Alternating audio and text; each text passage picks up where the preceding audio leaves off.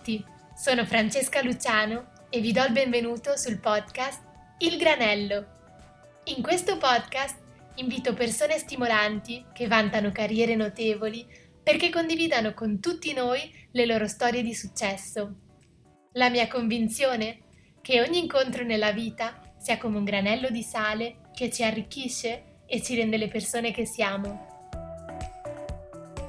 Sono estremamente lieta di presentarvi oggi Alberto Cavalli.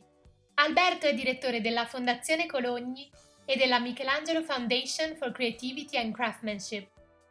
In questo episodio del Granello, Alberto mi ha parlato del suo percorso professionale, inclusa la sua esperienza da Dolce Gabbana, delle sue passioni e dell'alta causa che le fondazioni che dirige portano avanti, la promozione del Made in Italy e dei mestieri dell'arte. Ringrazio moltissimo Alberto per fare parte del mio podcast e anche Gianmarco per avermi presentato quest'uomo colto, carismatico e grintoso.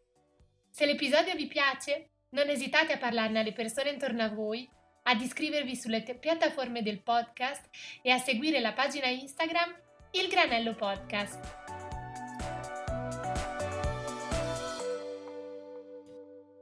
Buongiorno Alberto, come stai? Molto bene, grazie. Eh, Alberto, per le persone che non ti conoscono, potresti presentarti nella maniera in cui preferisci? Sono Alberto Cavalli, sono il eh, direttore generale della Fondazione Cologni dei Mestieri d'Arte e il condirettore esecutivo della Michelangelo Foundation for Creativity and Craftsmanship. Da qualche anno ho anche il grande piacere di insegnare presso la Facoltà di Design del Politecnico di Milano dove tengo un corso che si chiama Mestieri d'arte e bellezza italiana. E Alberto, potresti rivelare a tutti di più sulla tua storia, ripercorrendo la tua carriera fino a dove sei oggi?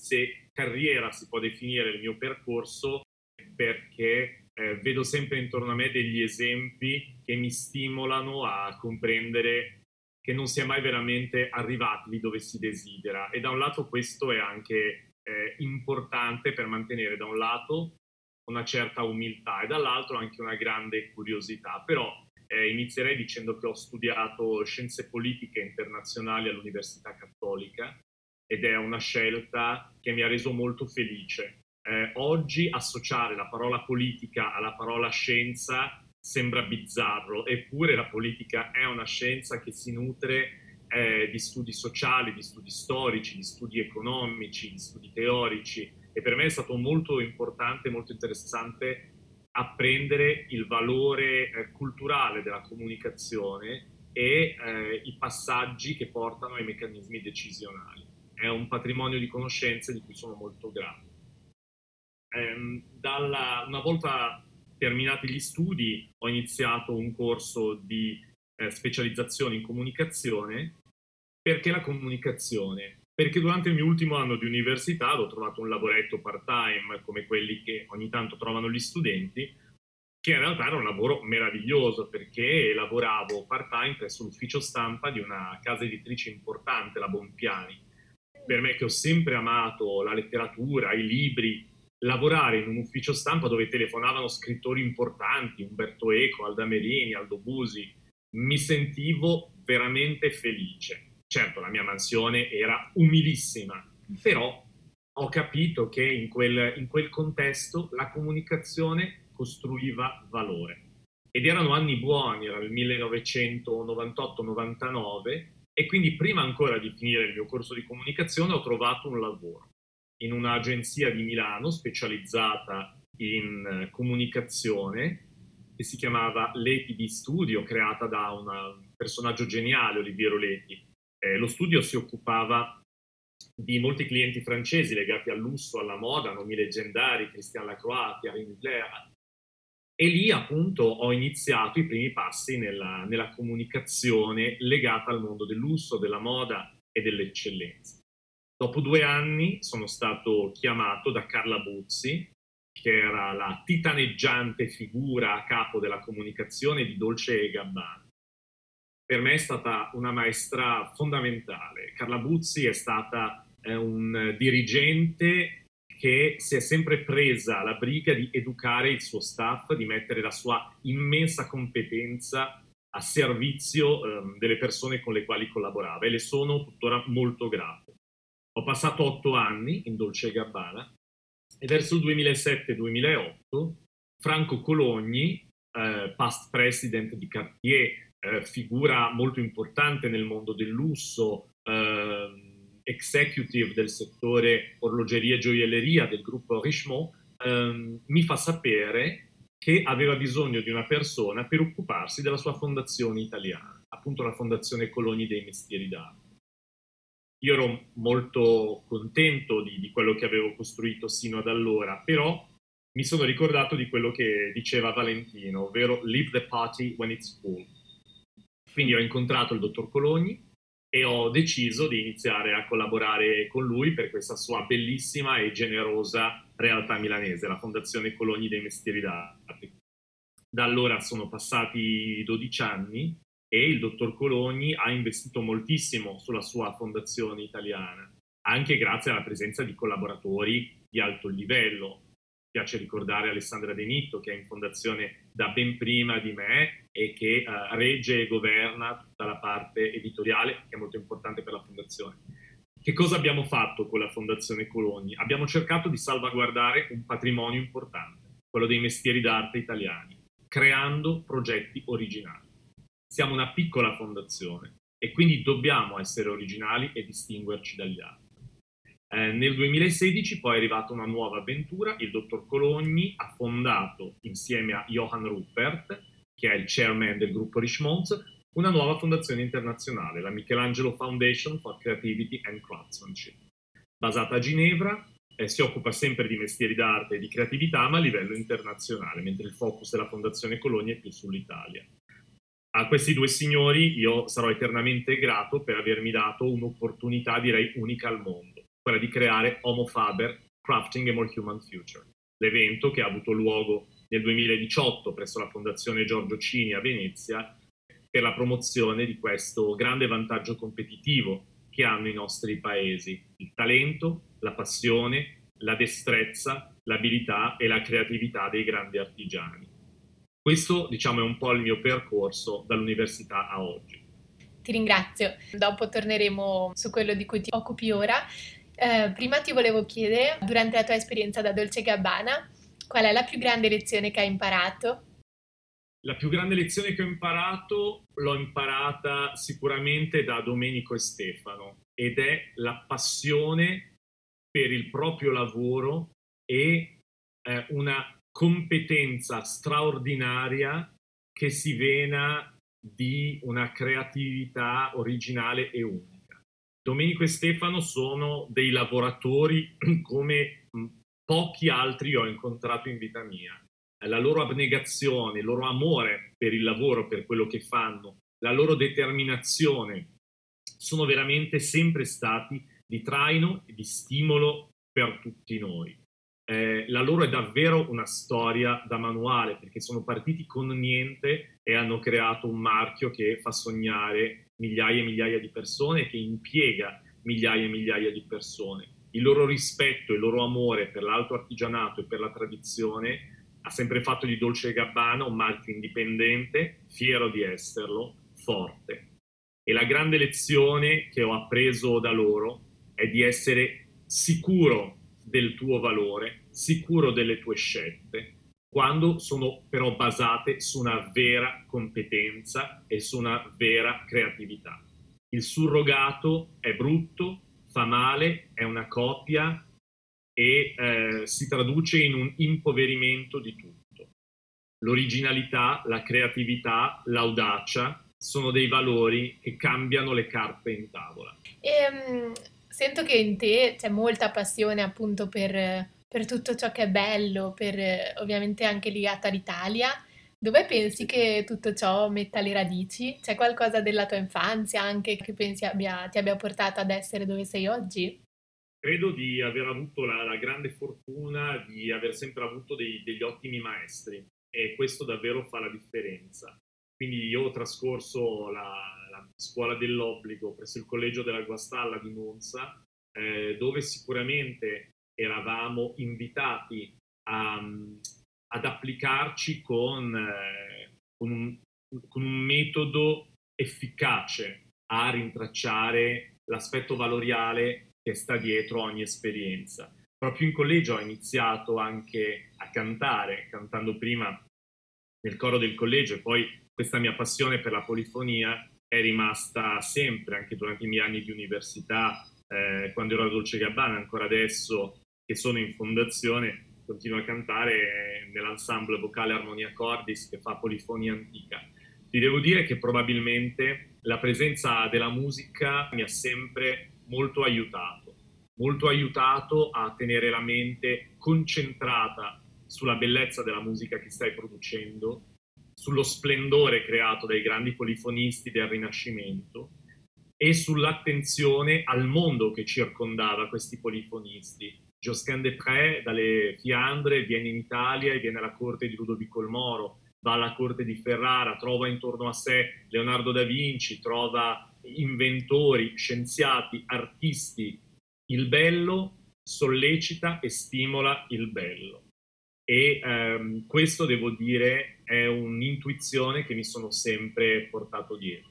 Poi se posso aggiungere una nota frivola, devo anche dire che quando ero piccolo io andavano di moda dei cartoni animati eh, come Lady Oscar che ti proiettavano negli scenari della corte di Versailles del 1780 dove ammiravi anche attraverso il medium del cartone animato però i palazzi, eh, i gioielli, i quadri.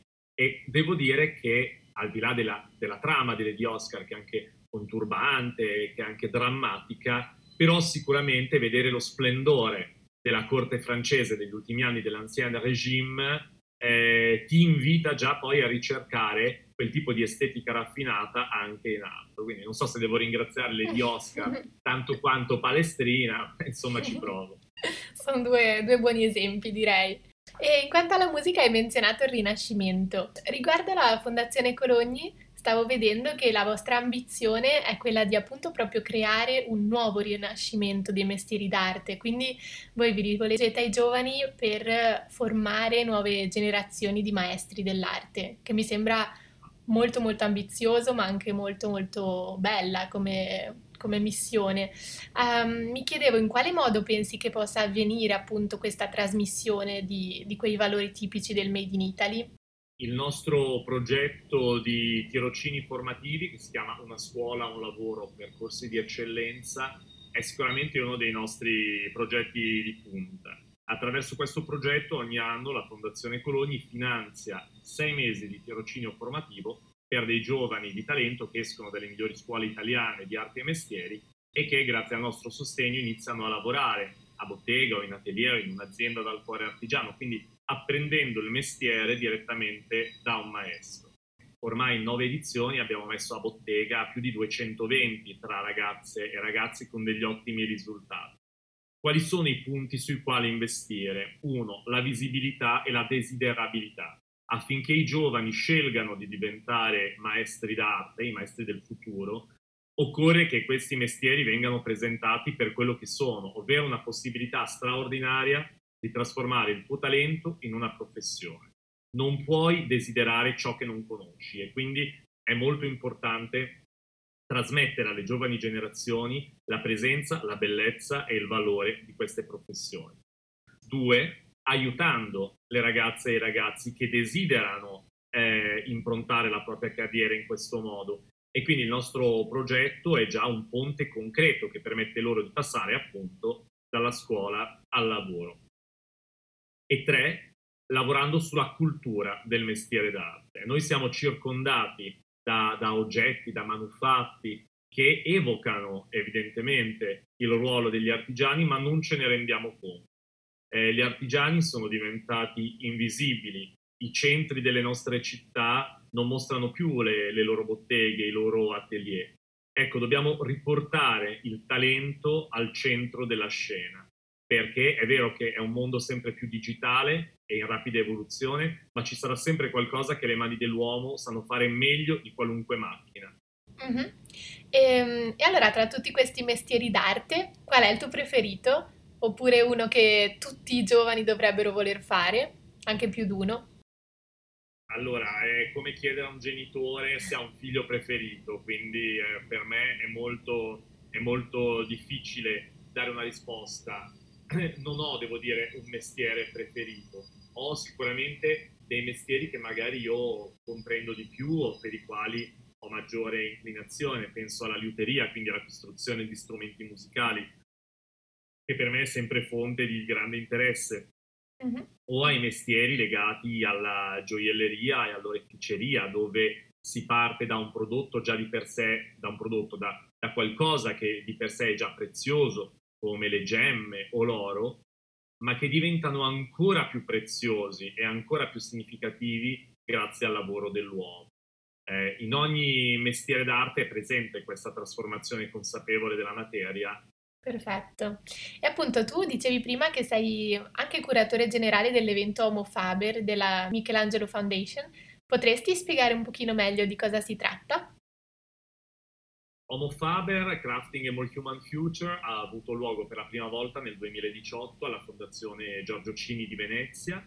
È realizzato, organizzato e prodotto dalla Michelangelo Foundation in partnership appunto con Fondazione Coloni, Fondazione Giorgio Cini, Fondazione Betancourt eh, Schweller eh, e eh, Triennale Design Museum. È stato un evento, devo dire, importante. Eh, nelle sale, nei saloni, nei chiostri di questo luogo magico e magnifico, abbiamo raccontato e rappresentato l'eccellenza dei mestieri d'arte e della creatività in Europa attraverso le scelte di alcuni curatori internazionali ai quali abbiamo affidato degli ambiti specifici per cui Michele De Lucchi ha curato la sala dedicata a mestieri d'arte e design. Jean Blanchard e Stefano Boeri hanno curato la grande sala dedicata ai migliori artigiani d'Europa. Um, India Madavi ha curato una sala dedicata alla decorazione di interni. Judith Clark si è occupata di mestieri d'arte e moda eh, il Triennale Design Museum si è occupato dell'evoluzione del craft e così via. Entrare quindi in Homo Faber permetteva ai visitatori di attraversare una serie di mondi, ognuno dei quali era molto diverso l'uno dall'altro, ma tutti legati dal filo rouge dell'eccellenza, dell'artigianalità e della qualità. Io credo che il successo di Homo Faber sia dovuto a due fattori. Uno, l'autenticità abbiamo detto che avremmo mostrato il meglio dei mestieri d'arte e lo abbiamo fatto. Tutti i prodotti, e stiamo parlando di quasi mille oggetti, tutti gli artigiani presenti con le dimostrazioni dal vivo, le maison, gli allestimenti, tutto era stato immaginato, creato, prodotto per rappresentare l'autenticità dell'eccellenza. E due, l'inclusività. Il mondo del craft, il mondo dei mestieri d'arte è un mondo molto inclusivo. Ogni visitatore si sente parte di questo mondo, mentre l'arte contemporanea a volte tiene un po' lontani i visitatori, è un po' siderale, il mondo del craft invece è un mondo che ti accoglie, che ti fa sentire parte, che ti invita a prendervi parte. E i visitatori poi riprendevano il vaporetto veramente con gli occhi pieni di meraviglia. Tieni conto che Homo Faber ha avuto una durata di 18 giorni. All'inizio io mi aspettavo circa mille visitatori al giorno, quindi sarei già stato contento se ne avessimo avuti 20.000. Ne abbiamo avuti quasi 70.000. Wow! Quindi devo dire, sì, sono numeri importanti, ma è molto importante anche il feedback che abbiamo avuto da tutti loro. Visitatori che hanno scoperto qualcosa di meraviglioso e che sono andati via veramente con il cuore pieno di ammirazione per il talento di questi grandi maestri. Mm-hmm. Mi pare di aver letto che appunto la nuova edizione sia stata posposta. Sì, eh, la nuova edizione avrebbe dovuto aver luogo a settembre di quest'anno, ma l'abbiamo spostata al 2021 mm-hmm. e appunto stiamo lavorando per un nuovo appuntamento che non tradisca le aspettative create. Assolutamente. Mm, Alberto, tra le altre cose, ho visto che fai anche parte del Centre du Luxe et la Création di Parigi. Mi chiedevo come guardi alla Francia riguardo al tema dei mestieri d'arte e della creatività? Nel senso, pensi che siano più indietro di noi oppure un esempio a cui ispirarsi? Penso per esempio alle grandi maison come Chanel e Dior che difendono con gli artigli i loro atelier specializzati in tutta, in tutta una serie di, di accessori, dai cappelli alla passamaneria al ricamo. Qual è la tua visione su, appunto sulla Francia? La Francia è stata un paese che ha saputo molto investire dal punto di vista istituzionale sui mestieri d'arte. Valéry Giscard d'Estaing ha eh, già dal 1979 con la Société d'encouragement au métier d'art e poi con l'Institut National des Métiers d'Art che oggi è diventata un'agenzia speciale per i mestieri d'arte e le imprese del patrimonio vivente, appunto ha dato il via a una vera e propria protezione istituzionale. Il titolo di maestro d'arte in Francia è un titolo di Stato che viene appunto assegnato ogni due anni da, da questa agenzia specializzata. Connaturata all'idea del lusso alla francese, c'è l'idea dell'alta manifattura che risale a Colbert e quindi alla sua intuizione nel XVII secolo di creare in Francia gli opifici dove avrebbero dovuto nascere gli oggetti più belli, più preziosi e più interessanti. Quindi, eh, diciamo, l'idea dell'eccellenza e dell'uso alla francese è cresciuta integrando il valore dei mestieri d'arte. Poi, naturalmente, anche la Francia eh, lamenta come noi un certo disinteresse, una certa messa in ombra dei mestieri d'arte, però sicuramente dal dialogo e dal confronto con queste istituzioni francesi possiamo trarre molti utili insegnamenti. Il mio modo di dirigere le due fondazioni è improntato alla collaboratività. Occorre collaborare per veramente portare il cambiamento che desideriamo vedere. Quindi abbiamo sempre cercato collaborazioni significative con il Centre du Luxe, con l'Institut National des Métiers d'Art, con Atelier d'Art de France, con l'Association des Maîtres Élèves, e devo dire dal dialogo con loro emergono ogni giorno spunti interessanti, possibilità di collaborazione e così via. Del resto è proprio dall'esperienza francese del Maître d'Art e dall'esperienza giapponese del Tesoro Nazionale Vivente che con la Fondazione Cologna abbiamo creato il titolo MAM, Maestro d'Arte e Mestiere, che è un titolo che ogni due anni Fondazione Cologna assegna ai più importanti e più talentuosi artigiani italiani. Ok, molto interessante. E andando oltre quello cui, di cui ti occupi oggi, eh, se mai avessi tantissimo tempo a tua disposizione, c'è un progetto che ti piacerebbe realizzare? Ce ne sarebbero tanti. Um, diciamo, dividiamoli in, in, due grandi gruppi e scegliamone uno per. Il grande gruppo dei progetti legati a, a quello che, che sto facendo mi piacerebbe davvero vedere sorgere una scuola dedicata all'eccellenza del Made in Italy. È un sogno che abbiamo in tanti, è un sogno difficile da perseguire. La Fondazione Cologni eh, promuove le migliori scuole italiane di arti e mestieri, ce ne sono tante. Mi piacerebbe davvero un giorno nascesse un'accademia dei mestieri d'arte d'eccellenza. È difficile, è complicato, magari non è neanche utile, non lo so, però no, sì. eh, la, l'apprendimento è la base dello sviluppo e quindi, come diceva Abramo Lincoln, se pensate che l'educazione costi cara, provate l'ignoranza. e nel secondo grande gruppo, quindi progetti un po' diciamo extramenia, mi piacerebbe dedicare tanto tempo ai cani che non hanno una famiglia io sono cresciuto sempre con i cani, ancora oggi ho un cane che adoro. Questo sarebbe qualcosa che farei con grande piacere qualora avessi il tempo di farlo. Questo magari sarà per la pensione, quando avrai più tempo. esatto, esattamente. Perfetto. Invece adesso ti porrò la domanda signature del podcast che è What should I do with my life? O meglio, cosa consiglieresti a chi è in cerca della sua via professionale? Io consiglierei di scegliere qualche cosa che ehm, ti renda felice. In che senso? Perché uno dice, beh, magari anche sorseggiare champagne su uno yacht con Naomi Campbell mi renderebbe felice, senz'altro. Però in Italia abbiamo una tradizione di lavoro che San Francesco ha molto ben sintetizzato nella frase fare bene per stare bene. Il vero welfare è essere felici di quello che facciamo, realizzati, soddisfatti. Che cos'è che vi soddisfa? Qual è il daimon? Qual è lo spirito che regge le corde della vostra vita? Qual è il vostro vero talento? Che cosa vi rende felici quando lo fate? Cercate quello. Querite primum regnum Dei. Ci sono cose da cercare subito, in primo luogo. Una volta che si è compreso che cosa ci rende felici, realizzati, soddisfatti, occorre andare in quella direzione con abnegazione, sapendo che molto spesso la vita ti pone di fronte a delle scelte drastiche, drammatiche e a volte è il destino stesso che ti fa capire che sei sulla strada sbagliata. Quindi bisogna sempre avere la, l'intelligenza di comprendere quando si è imboccata una strada sbagliata e non avere paura di, eh, di ricominciare, di ripartire. E soprattutto cercate dei bravi maestri. Cercate sempre qualcuno che abbia la generosità per istruirvi, per raccontarvi eh, che cosa è necessario fare, per darvi dei buoni consigli, magari direttamente, magari indirettamente, dovrete un po' rubarli, come si dice a Murano, a rubar coloccio.